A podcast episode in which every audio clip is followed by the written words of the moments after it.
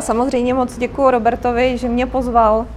eh, protože, jak sám říkal, my jsme měli eh, šanci spolu několik let pracovat a já doufám, že to bude i nadále pokračovat, protože Robert mi strašně moc pomohl. Eh, právě z pohledu toho podnikání na volné noze, protože ta moje kariéra vlastně procházela několika etapami a možná teď bude takové hezké zamyšlení nad tím, vlastně, jak jsem vůbec se dostala tam, kde jsem teď. A když mi Robert říkal, že by to mělo být téma vlastně přeshraniční spolupráce, tak eh, když jsem začala vlastně přemýšlet o tom, eh, jak se podělím o ty svoje zkušenosti za celou moji kariéru, tak eh, mě vlastně docvaklo, že jsem od samého počátku, už od školy, už od Gimplu, měla prostě tu potřebu do toho zahraničí prostě se dostat za jakoukoliv cenu. I přesto, že jsem Husákovo dítě, to znamená, že prostě do roku 89 jsem tady byla zavřená a e, neměla jsem šanci se dostat dál než e, do východního Německa. Takže moje první návštěva e, západu se skutečně odehrála až v, těch 90. letech. A já jsem samozřejmě jakožto student vlastně základní školy i ty střední školy měla jako hlavní jazyk ruštinu, eh, což eh, se potom později ukázalo, že byla pochopitelně i dobrá investice. Nicméně mě bylo jasné, že pokud člověk se chce dostat do toho zahraničí, tak ta angličtina bude prostě jako naprosto nezbytná. Takže já jsem si vždycky vybírala i v době vlastně té možnosti si vybrat ještě další jazyk, tak to byla angličtina. Takže na tom Gimplu jsem tu angličtinu eh, měla vlastně po dobu těch čtyř let. Poté, co jsem se dostala na vysokou školu na práva, tak to bylo vlastně v roce 89. A eh, to byl eh, vůbec jako studium a, vůbec ta doba, kdy já jsem vlastně začala studovat ta práva přesně vlastně v tom revolučním roce, tak to bych tady mohla strávit ještě další tři hodiny, protože musím říct, že i teď v kontextu toho, co se děje v současné době, eh, tak ty vzpomínky na tu dobu jsou eh, skutečně moc hezký. A o to víc jsem si uvědomila, že tím, že vlastně se ta země jakoby osvobodila a dostali jsme šanci začít cestovat, tak o to víc vlastně byla pořád pro mě ta vůle a ta motivace se naučit prostě pořádně ten jazyk, protože Teď to vidím eh, s odstupem vlastně těch 30 několika let, že eh, bez znalosti toho cizího jazyka eh, není vlastně šance pro nás z, ze země prostě z, z malé střední Evropy se dostat na mezinárodní trhy. Prostě tam bez, bez té angličtiny, ale musím říct, že bez té angličtiny jako velmi dobrý angličtiny, kdy prostě člověk je schopen přednášet a samozřejmě i číst v té angličtině. Takže už i na té vysoké škole jsem si uvědomila, že eh, opět angličtina, prostě, která byla vyučovaná eh, tou metodou eh, těch našich let, mě vůbec nepomohla, protože já jsem takový první zážitek zažila ještě právě v době studií na té vysoké škole, kdy jsem byla vybrána do programu dvousemestrálního Eh, vlastně během víceméně letních prázdnin na výměnu eh, do Ameriky, eh, na, vlastně do Bostonu, kde jsme byli studenti zpráv, vlastně víceméně z Karlovy univerzity. Byla to taková směs studentů, filozofická fakulta, právnická fakulta. Myslím, že tam byli i ještě kolegové z ČVUT. A můj prostě zážitek, nebo spíš takový ten obrovský šok, když jsme přiletěli do Bostonu na letiště, a já si prostě naivně myslela, že teda mám angličtinu na Gimplu a pak asi dva roky nebo tři roky na vysoké škole, tak já jsem prostě nerozuměla ani slovo.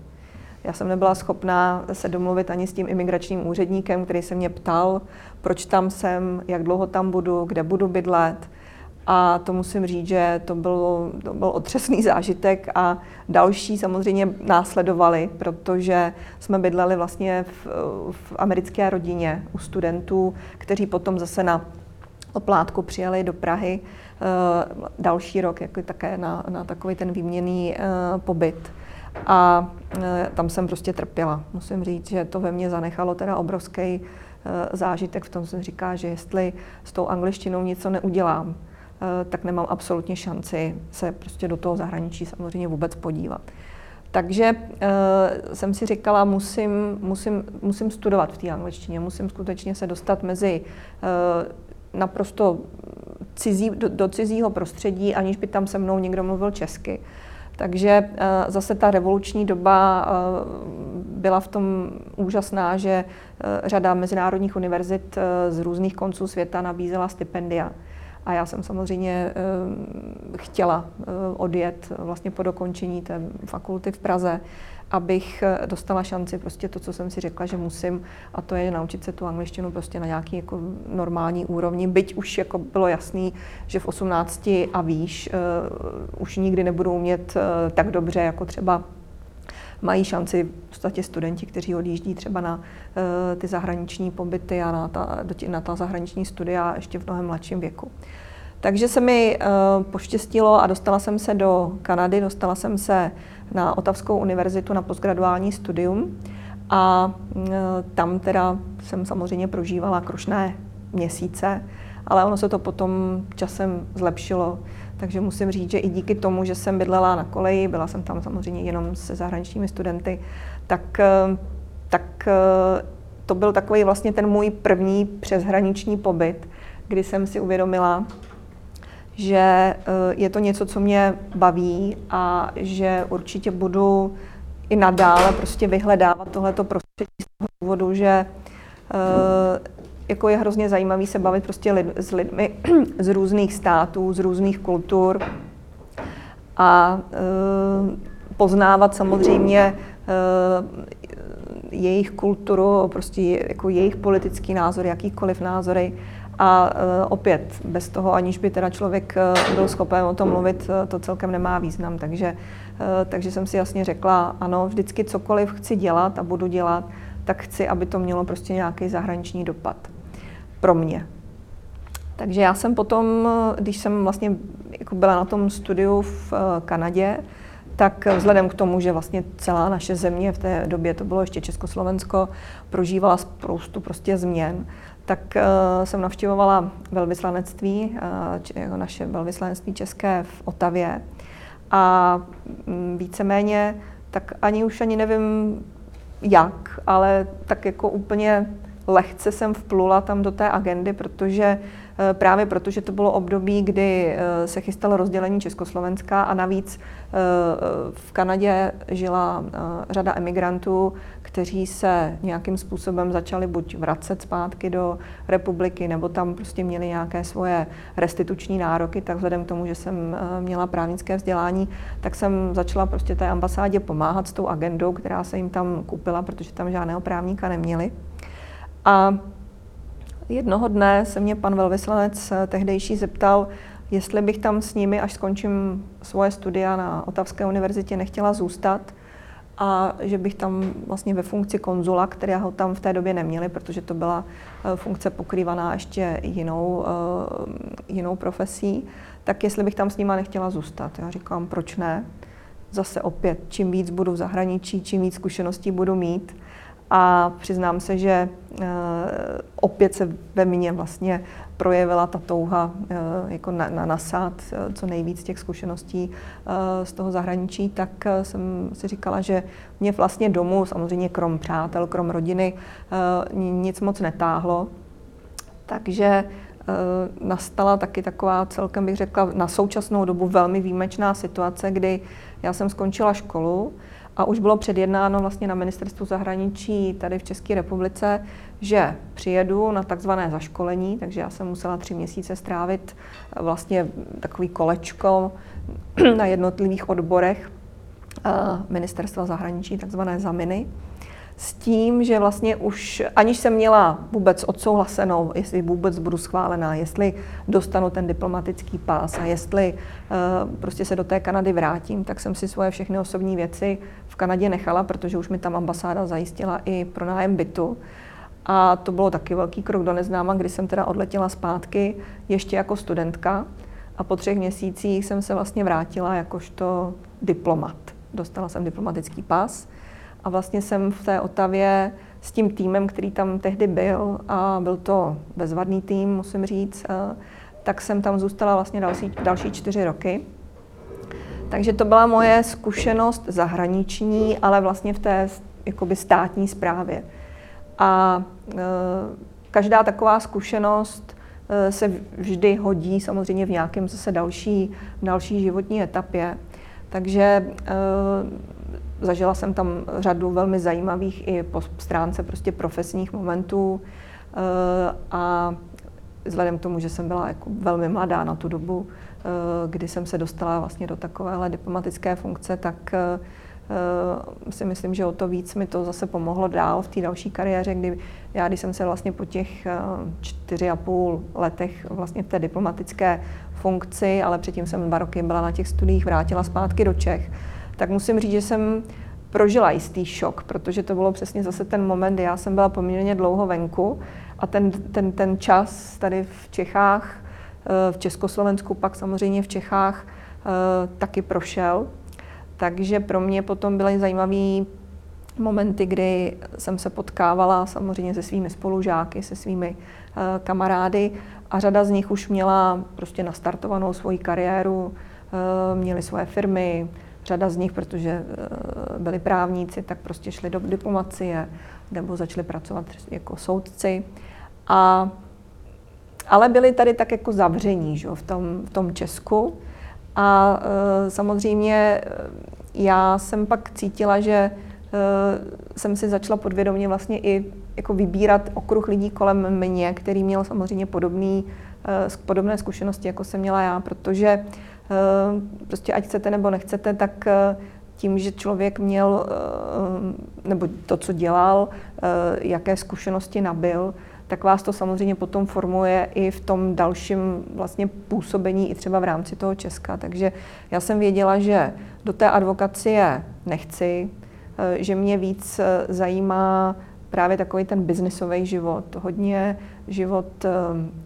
kontaktní, to znamená, mě vždycky networking hodně bavil, poznávání prostě nových lidí. A to jako advokát bych určitě nemohla, protože advokáti to jsou takoví ti právní čtí dělníci, takže to jsem si říkala, že to určitě ne.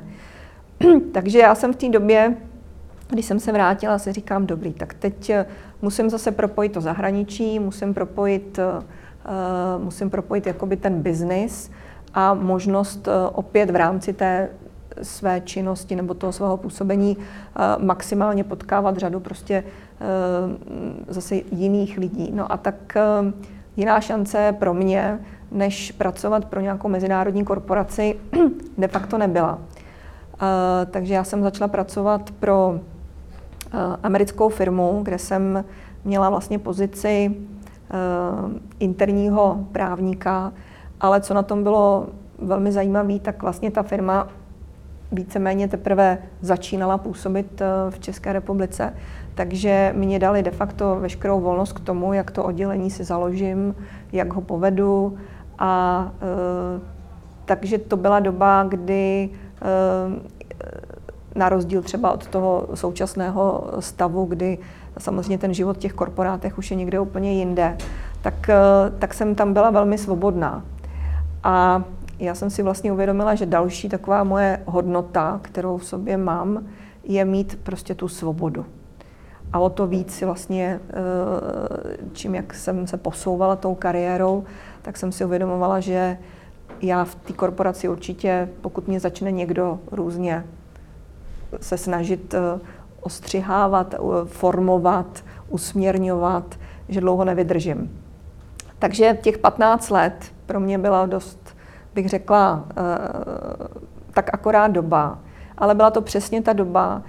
kdy zase v těch 90. letech ty korporace umožňovaly nám, vlastně tady v, v České republice strašně moc věcí se naučit. Eh, měli rozpočty na to, že nám eh, umožňovali spoustu různých tréninků, školení, možností prostě cestovat do zahraničí, potkávat se právě zase s kolegy z těch eh, ceřinných společností v jiných zemích. Takže za těch 15 let já jsem zažila neuvěřitelný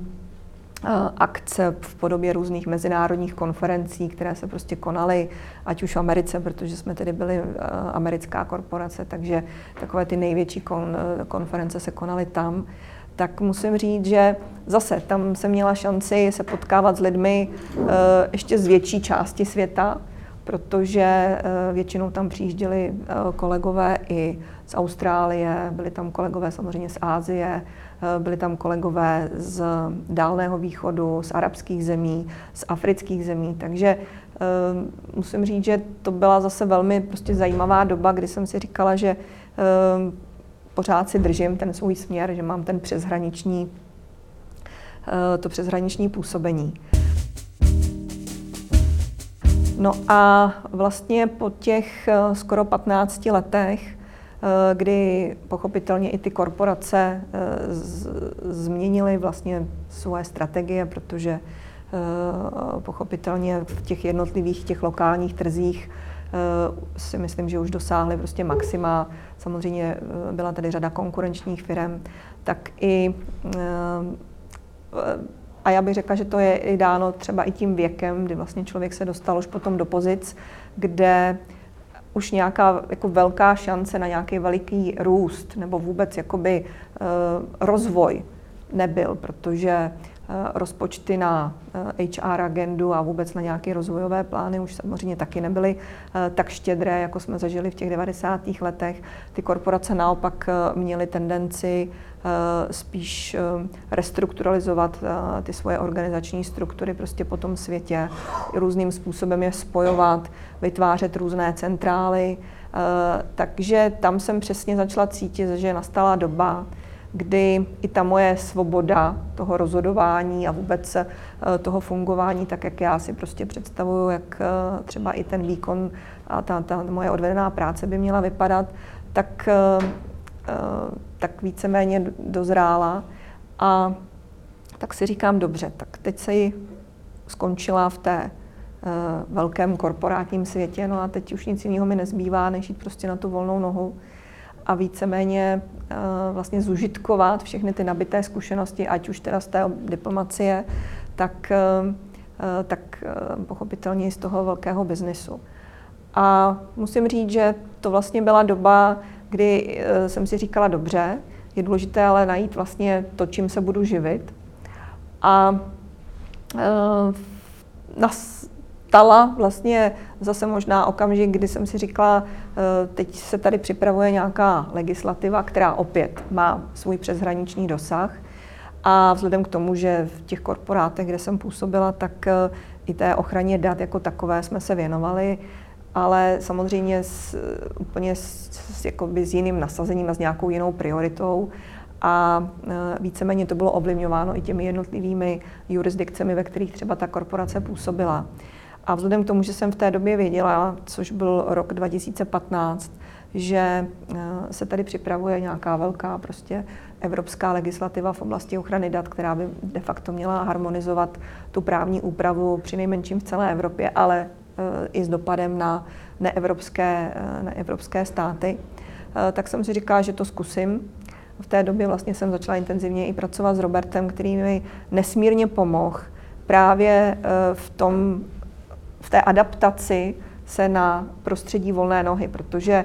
ať už jste v té státní správě nebo ať už jste v tom velkém korporátu, tak prostě vůbec neřešíte takové ty základní banální věci, jako eh, kde si koupíte tušku, jaký budete mít počítač, kdo se vám o ten počítač bude starat. Nehledě na to, že eh, jakožto eh, freelancer člověk musí samozřejmě taky začít vydělávat, musí se starat o to své účetnictví, že to jsou všechno činnosti, které jsem sice věděla, že existují, ale nemusela jsem se o ně osobně starat do té doby, než prostě jsem na tu volnou nohu přišla.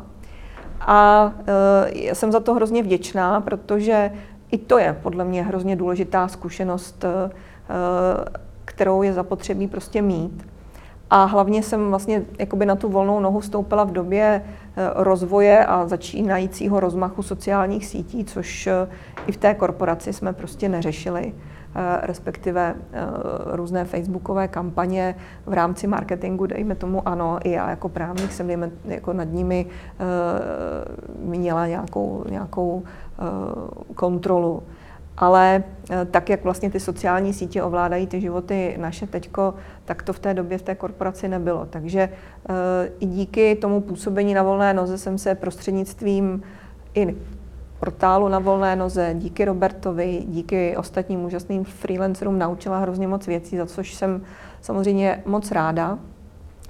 A vlastně s tím GDPR uh, jsem tady prožila docela jako velmi zajímavé dva roky, kdy samozřejmě jsem si naivně myslela, že uh, to bude téma, které uh, tady bude s námi dlouho. Nicméně samozřejmě zažívá i taky svoje vlny, kdy teda před tou samotnou účinností vlastně i slovo GDPR na Google bylo nejvyhledávanějším pojmem, asi mnohem víc než kdy jaká celebrita. Eh, což na to existují i výzkumy. Ale samozřejmě, jak, eh, jak, eh, jak to bylo hodně na tom topu, tak to taky hodně spadlo dolů. Ale já pořád věřím tomu, že ta ochrana soukromí tady s námi bude a dalo by se říct, že i ta současná koronavirová doba vlastně ukazuje, že ta ochrana soukromí naopak začíná prostě nabývat ještě mnohem víc na, na významu. Eh, vzhledem ke všem možným eh, trasovacím aplikacím, vzhledem k tomu, že prostě spousta lidí eh, byla nucená zůstat doma, začaly se projevovat nedostatky IT, zabezpečení vůbec nejenom počítačů firemních, ale samozřejmě i soukromých. Nicméně díky GDPR já jsem se dostala opět zase na to zahraniční pole tím, že vzhledem, že, že, že bylo to téma, které samozřejmě rezonovalo celou Evropskou unii, ale zajímavým bylo, že začalo hodně zajímat i ty neevropské státy, právě proto, že eh, to, ta ochrana dat se samozřejmě týkala převážně toho digitálního světa. Jak víme, tak ten internet nezná hranic. A kde jaká firma, která eh, prostě měla sídlo v neevropské zemi, a chtěla dělat jakýkoliv biznis eh, s Evropskou uní a předmětem eh, té jejich činnosti bylo jakékoliv zpracování dat, tak prostě eh, ať chtěli nebo nechtěli, tak se při nejmenším aspoň v nějakých jako obecných obrysech museli s, s tím nařízením seznamovat. Takže mně se stalo to, že jsem začala být zvána na různé mezinárodní konference, ať už jako speaker, nebo i dokonce jsem měla několik workshopů. Eh, a tím vlastně jsem se znova dostala jakoby do toho mezinárodního pole. Eh, a musím říct, že zase to byla zase jiný úhel vlastně jako zkušenosti a jiný, jiný úhel pohledu, jak jako člověk sám bez nějakého zázemí v podobě nějaké velké korporace nebo i samozřejmě státního úřadu Eh, může eh,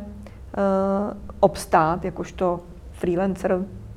eh, z, z, z malé země střední Evropy.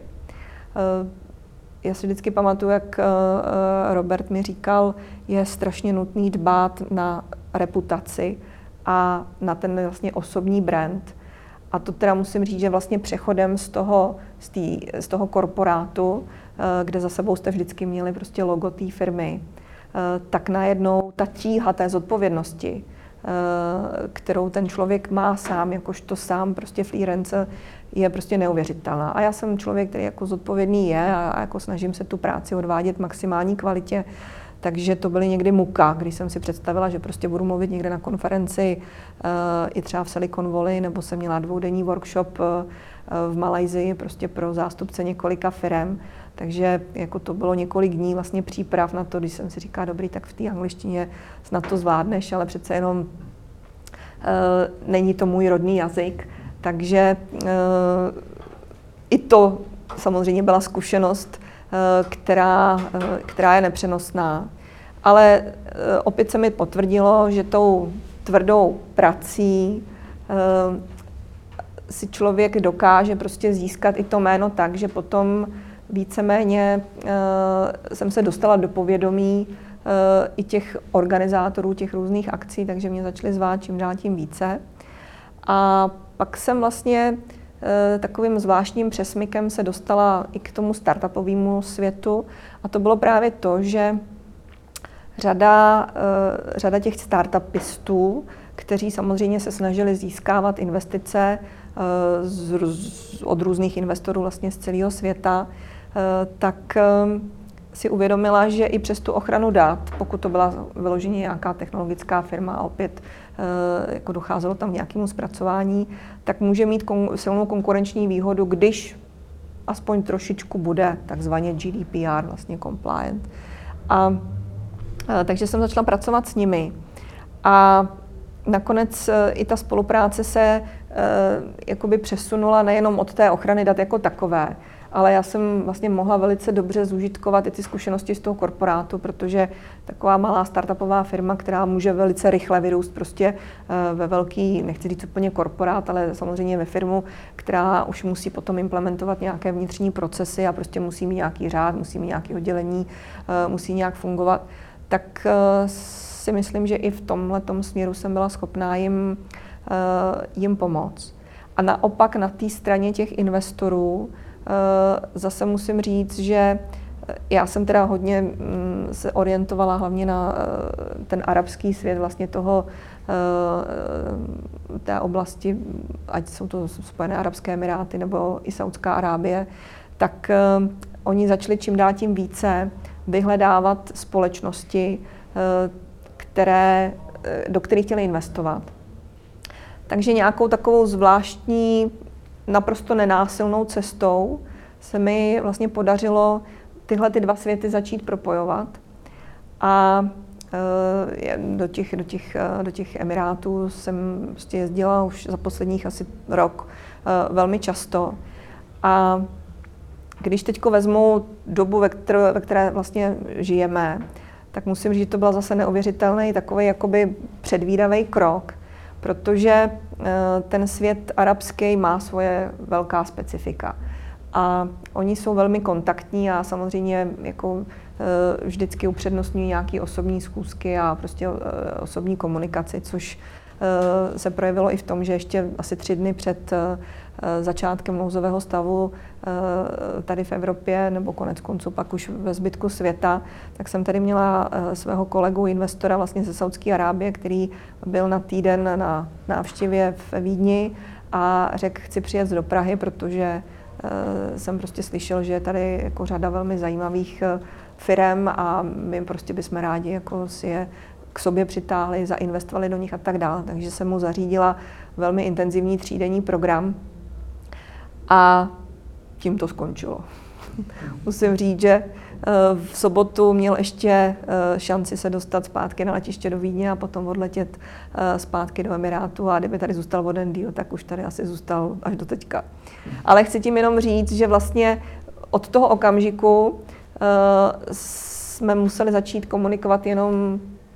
přes videa, což jako s tím světem bylo hodně problematické v tom, že, jak jsem říkala, oni, oni preferují ty osobní schůzky, tak najednou, eh,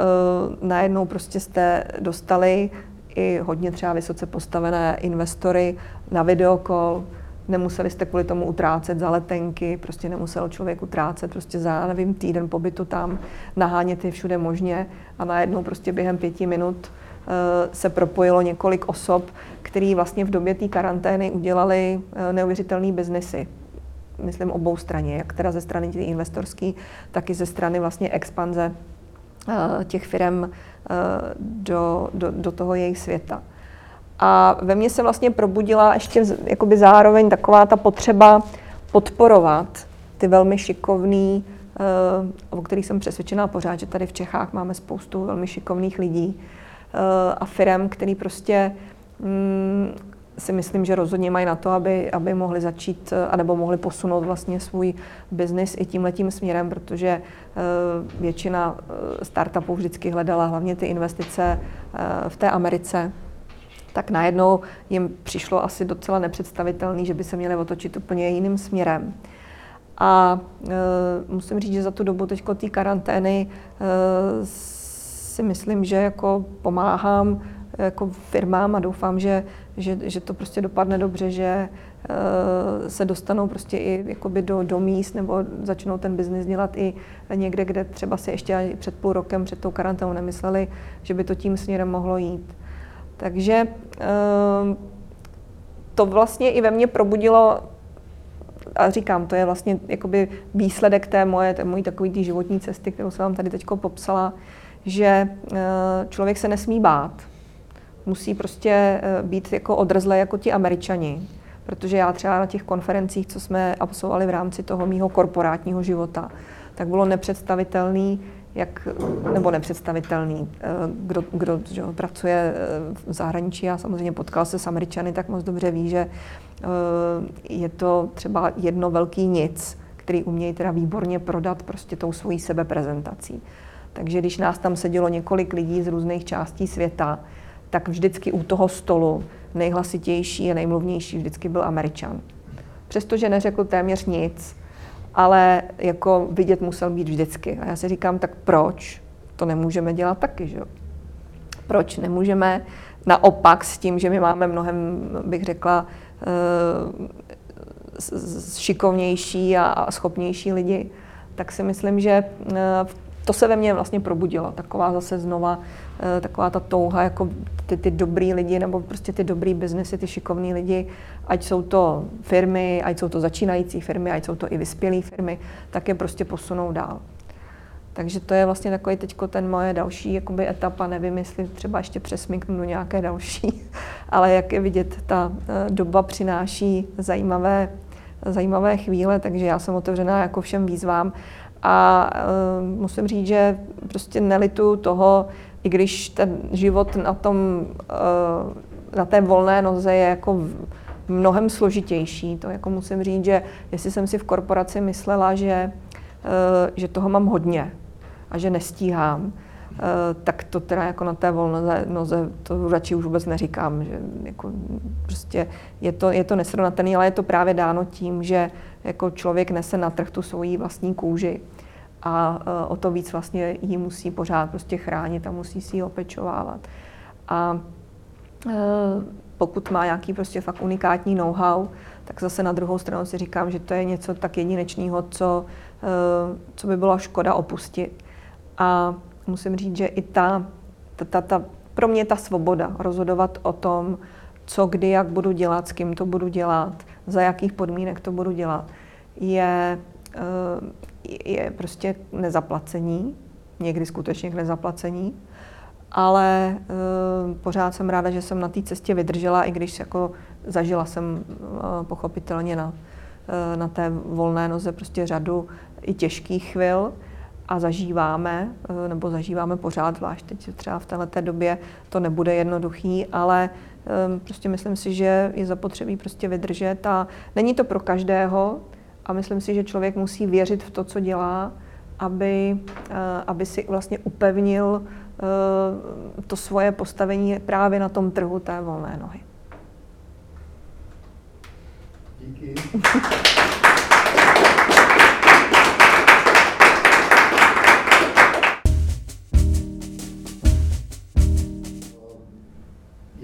vlastně momentálně probíhá u tebe ta,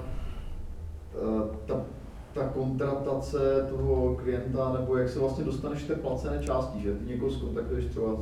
teďka to popsala, na LinkedInu propojíš ho třeba s nějakým svým kontaktem, ale kde vlastně začíná ta tvoje placená práce, ten tvůj profit, jakoby vlastně z toho, jak, jak, jo, jako, jak vlastně se dostaneš z nějakého jako kladného kontaktu až po jako maturující zakázku vlastně. Jak vůbec poznáš, kdo je ten perspektivní jako Eh, kontakt, jo, protože uh, samozřejmě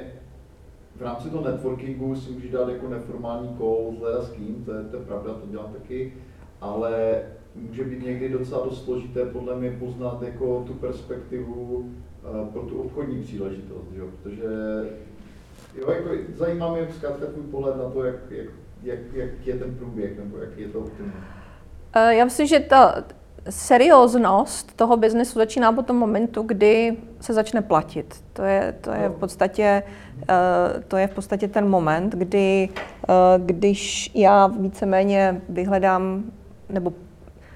na základě nějakého zadání prostě dodám, ať už je dodavatele v podobě nějaké firmy, anebo naopak eh, prostě investora do nějaké firmy, tak většinou ten proces, než, než oni spolu udělají nějaký deal, tak, eh, tak, by, tak je placený. Při nejmenším aspoň teda ze strany těch několika partnerů, které já teď mám, jako třeba v, v, teď v Abu Dhabi, tak tam spolupracuji s jednou investorskou společností, která vlastně má nastavený ten model tak, že Eh, když chce firma buď teda expandovat, nebo udělat tam prostě jakoukoliv formu, já nevím, joint venture, nebo uh, zkrátka že získat biznis, anebo většinou je to spojený i s investicí, protože se jedná prostě o firmy, které, uh, dejme tomu, by třeba chtěli uh, tam založit i svoje sídlo, což je většinou i teď podmínka, protože Eh, vlastně ten arabský svět teď je nastavený tak a oni mají i řadu takových podpůrných programů, zvlášť ta Saudská Arábie, která eh, samozřejmě díky eh, obrovským poklesům cen ropy si uvědomila, a to už je několik let dozadu, ale ono se to teď celou jako díky té koroně hrozně urychlilo, tak mají tam několik jako velmi silných prostě investorských programů a velmi zajímavých. Jako musím říct, že založit firmu v Saudské Arábii vezme pět dní, stojí to firmu 500 dolarů a, a může prostě fungovat. A vzhledem tomu, že pokud je to firma jako startup, který třeba potřebuje nějakou počáteční investici, tak eh, pokud mají sídlo, buď já nevím, ať je to třeba, jsou ty Emiráty nebo je to Saudská Arábie, tak, eh, tak ta investice přijde mnohem rychleji, protože oni zase díky jako té své lokální regulatorice, eh, ti investoři, pokud vidí, že je to společnost, která působí u nich, tak prostě ty peníze tam samozřejmě jako dají mnohem rychleji. Ale celý ten proces toho namlouvání je prostě placený v rámci retainer fee. A já vlastně eh, s tou mojí jakoby s eh, partnerskou společností se vlastně o to fee jakoby dělíme. A v momentě, kdy ten deal dopadne jakkoliv, tak jsou tam provize, eh, ať už teda z té investiční části, anebo prostě z hodnoty toho biznesu, který se domluví. Ale musí se to dostat samozřejmě, aby to dávalo nám všem smysl a na to, a to je to nejtěžší si jakoby odpracovat, tak je to o tom, že jakmile začne ten zájemce z obou stran, ale většinou samozřejmě, pokud někdo chce investici, tak, tak jsou to ty startupy, tak v podstatě musí teda zaplatit to retainer fee a, a, a potom, mm, a teď už máme prostě několik eh, společností, které jsou v té fázi, že, eh, že dostanou investice, ale tam, tam prostě jinak to nejde. Jinak to by bylo potom nekonečný jako neustále Jasně. telefonování, Takže videokoly. Retainer fee většinou je mě, jakoby měsíční fee, co tam, jako, co, co, co, co tam je nastavený. Jako na Mendeje ani tak ne, protože ono totiž v tom fíčku je zapojeno samozřejmě i řada dalších jako eh,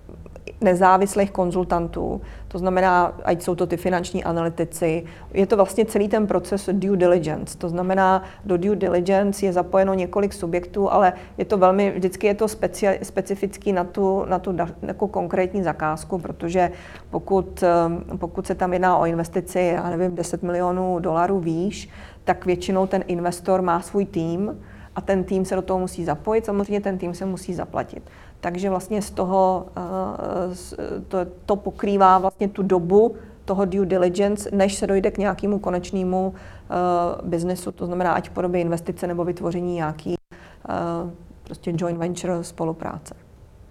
A v té fázi ti teda platí ten příjemce té investice nebo ten ten investor? Uh, já jsem, my, platí, mě, platí mě vlastně ta investorská skupina, se kterou spolupracuju, protože oni uzavírají protože oni mají tu síť, jako dejme tomu, oni mají v, v tom svém portfoliu prostě ty velmi jako fakt silný uh, investory z, z, z toho GCC regionu. To znamená, že oni uh, tím, že já přinesu zakázku, tak my máme domluvený procenta jak z retainer fee, tak i potom z, z té provize.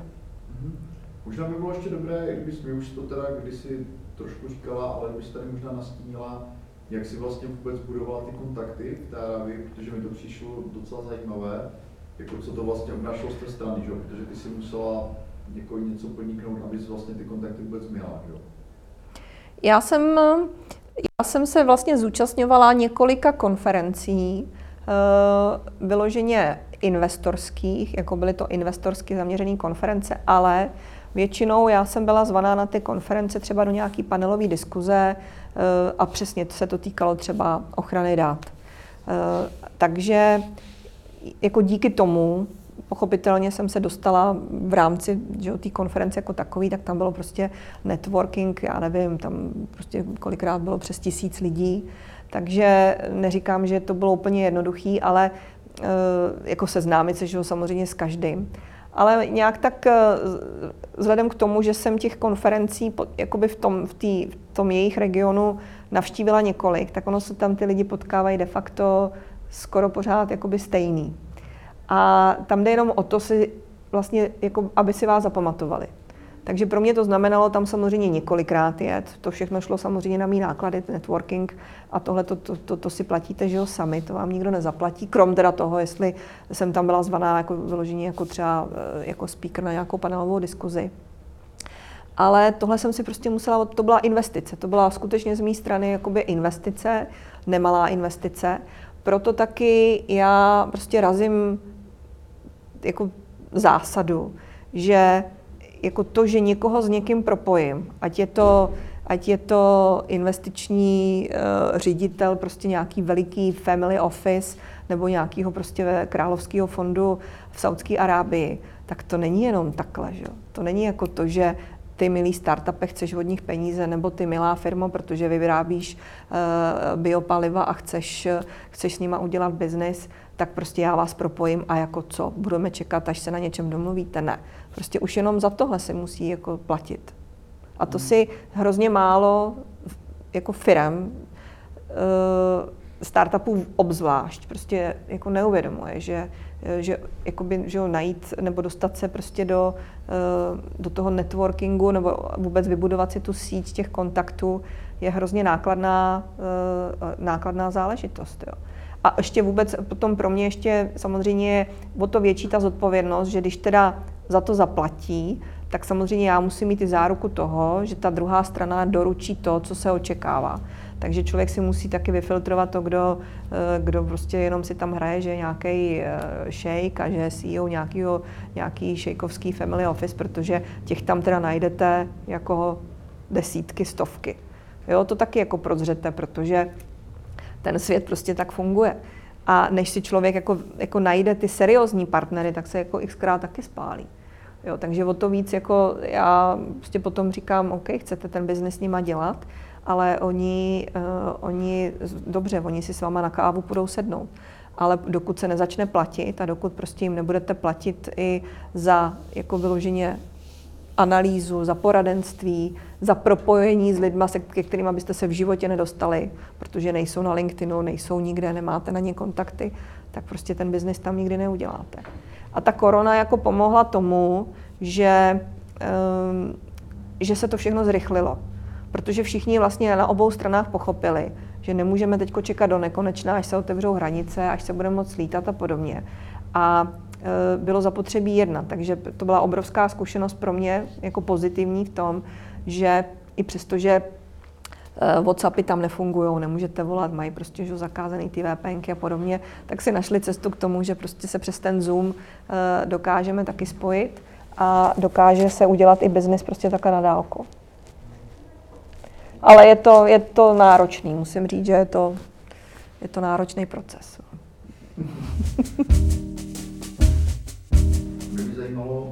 Jako trošku citlivější otázka, ale tak, jak jste tady nastínila, že těch, prostě od těch 90. let, jak to, jak to vlastně vnímáš ty jako žena? Jakoby, hm, jestli jsi se setkala s nějakou diskriminací vlastně, nebo že tě prostě vůbec ti partneři nebrali, nebo jo, jako i ten arabský svět možná má trošku jiný postoj k ženám, jako jak se vlastně díváš tady na tuhle tu věc, jestli i, i v IT, v IT sféře se občas, občas o tom mluví, myslím, že už to jako je snad doufejme jako na ústupu tady, tenhle, tady ty předsudky, ale jako zkrátka jako tahle ta zkušenost, jestli, já vím, že ty jsi jako velmi jako v podstatě sebevědomová, jako tě znám, jo, že asi to pro tebe není jako žádná jako velká issue, jo, ale i tak se s tím určitě musela setkat, takže by mě zajímala nějaká reflexe, jednak ta časová a jednak ta jako kulturně, jako uh, geografická. Tak ta geografická je pochopitelně jiná. To je jasný, že tady v té Evropě přece jenom uh, uh, jako k těm ženám je ten přístup poměrně jako benevolentnější ve smyslu toho, že tohle to je oblast, do které tě nepustíme. Ty jsi ženská, která prostě má jako být tam a tam a tam ta společnost tě jako někam zařazuje. Myslím si, to je moje zkušenost. Evropa je v tom jako... Jo, jo, určitě. A hlavně já jsem to zažila už vlastně i od té doby, když jsem byla v té Kanadě, tak eh, tam, eh, a to byly, že jo, to byly ty 90. léta, nebo i ta Amerika, tak eh, tam vůbec, že jo, tam ten feminismus byl na nějakém vrcholu, takže naopak, tam spíš pro mě to bylo až, až prostě takový hrozně nepřirozený, že ty chlapy ode mě odskakovali a, a prostě v momentě, kdy já nevím, jsem třeba někde seděla jenom s mužem, tak musely být otevřené dveře. Na to mě vlastně upozorňovali i krajané, kteří tam vlastně žili, že už několik let. Eh, třeba profesor na univerzitě, lékař, který prostě říkal, že univerzita zažila několik skandálů, co se týká eh, vlastně obvinění studentek, že jako učitel při zkoušce nějakým způsobem sexuálně obtěžoval. Takže vlastně tam začali jako držet to pravidlo, že eh, při té zkoušce, když teda to byla zkouška one to one, tak že jsou otevřené dveře, aby sekretářka eventuálně prostě slyšela, co se tam odehrává. Takže to byl jakoby jeden takový paradox, že, což jsme tady my jako z dob uh, komunismu, kde přeci jenom ten patriarchát tady byl celkem jako dobře ukotvený, tak jsme neznali. A takže pro mě to byl takový hodně jakoby, jo, společenský, eh, nechci říct šok, ale jako bylo mi to nepřirozený, protože jsem byla vychovávána prostě prvních 18 let jako v jiném prostředí, že? Jako ne to, že um, nemůže chlap ani pochválit ženský, že má hezkou sukni nebo že jí to sluší, protože hned se prostě zatím jako vytvářelo x různých prostě příběhů. Uh, takže potom, když jsem vlastně byla v té korporaci, tak uh, tam, uh, tam bych řekla, že jako v drtivé většině na těch vysokých pozicích manažerských jsou samozřejmě muži. A to si myslím, že jakoby, nechci říct, že to zůstalo do dneška, ale když si vezmu třeba to vedení, že jsem vždycky byla součástí toho vedení těch společností, tak jako z začátku těch možná prvních těch sedm let, co jsem v tom korporátu byla, tak jsme, tak jsme byli v menšině jakožto ženy. Pak se to začalo narovnávat a nechci říct, a aspoň v těch korporacích, kde já jsem působila, že by to bylo vlivem nějakých jako nesmyslných uh, nařízení z Unie, že prostě musí být x jako nějaký kvóty, že kolik by mělo být žen zastoupeno a tak dál. Nicméně prostě ty chlapy si pořád prostě to svoje dominantní postavení Eh, chtěli udržet a pochopitelně i to, že když ta ženská eh, chtěla mít nebo měla rodinu, tak byla limitovaná eh, jako i tím časem, protože ty korporace byly hodně zaměřený na výkon, takže já jsem zažila prostě dobu, kdy sedět prostě v kanceláři do 7, do 8, do 9 do večera se považovalo za normální. Naopak, kdo odešel prostě po 8 a půl hodinách pracovní doby, tak, eh, tak už měl mínus i v nějakých potom hodnoceních jako eh, celoročních, co se, co se, co se prováděly. To taky byl takový jako zvláštní extrém. Ale já asi možná i díky tomu, že se nedám, jako, že celkem uh, si vždycky se snažím ten svůj prostor nějak vybudovat, tak, tak bych jako neřekla, že bych tím nějakým výrazným způsobem, mi to, mi to bylo dáváno najevo, Eh, co mě hodně zajímá, a to se mi prostě bohužel díky té pandemii ne, ne, nepodařilo, já jsem měla se zúčastnit dvou konferencí v Riádu. Já jsem v Saudské Arábii, paradoxně byť jako s nima spolupracuju, tak jsem tam ještě nebyla. A všichni mě utvrzují v tom, že budu šokovaná, jak se chová vlastně Saudská Arábie jako k ženám jo, protože já jsem taky začala klást takový naprosto uh, základní otázky, protože jsem zvyklá jako na ty Emiráty, Dubaj, že, tak tam, jako jestli jste tam někteří byli, tak jako v Dubaji vůbec necítím, ale vůbec necítím, že by jako, jako žena, že bych nějakým způsobem byla uh, odstrkovaná nebo tak. To, to ne, to je velmi kosmopolitní prostě země a je tam hrozně moc expatů a oni jako uh, tam, tam to prostě necítím, no ale samozřejmě Saudská Arábie je přece jenom mnohem prostě konzervativnější v tom letom. A, ale ten můj partner, ten Esam, co tady byl, tak mě ujišťoval, že budu nadšená. že, jako, ať, že se mám na co těšit, že akorát ho to teď budeme muset prostě odložit, takže doufám, že teď na podzim já nevím, jestli říjen listopad, protože se tam vlastně ty akce nějak jako odložily na ten podzim, ale tady teď nevypadá to zatím. Já ani nemůžu letět do Dubaje, ne, protože potřebuju se potkat s pár lidmi ze Saudské Arábie a oni nesmí ještě cestovat, jako nesmí ho pustit Arab, jako uh, saudsko-arabský prostě, území, ani do těch Emirátů, ani ten Esam, který sedí v Riádu, nemůže letět do Dubaje, že? takže prostě mi to nedává samozřejmě ještě smysl a navíc teď nějak tam taky všichni ještě kolem toho, uh, kolem té pandemie prostě blázní, takže uh, takže to, to bude jakoby zajímavý. Ale musím jinak říct, že Eh, s těmi, co já pracuju, ale tam je důležité asi vzít jako, eh, mít jako na paměti i to, že většina těch mých kontaktů, těch mých partnerů mají mezinárodní školy, to znamená vystudovali v Americe na univerzitách, na prestižních univerzitách, vystudovali v Anglii, takže oni mají výbornou angličtinu a uh, samozřejmě mají i jakoby to chování nebo vůbec jako, t, jako, jo, jako ten, ten, ten jejich pobyt v tom zahraničí je dost výrazným způsobem ovlivnil. Asi kdybych se potkala s nějakým velmi ortodoxním Arabem, který prostě neopustil území uh, toho světa, tak určitě dostanu uh, nějakou takovou facku. Možná teď vlastně jsem si vzpomněla, stala se mi jedna věc, uh, když jsem měla, když jsem byla na konferenci v Dubaji loni listopadu, tak jsem tam byla prostě v kruhu jako několika samozřejmě Eh, arabských investorů a jeden z nich tam měl svého poradce. Se všemi jsme si plně v pohodě podali ruku a on jediný ten poradce mi řekl, že se omlouvá, že mi tu ruku nepodá. Ale to se mi stalo fakt jako poprvé a nevím naposled, ale poprvé. Ale jinak to bylo jako naprosto, musím říct, korektní. No.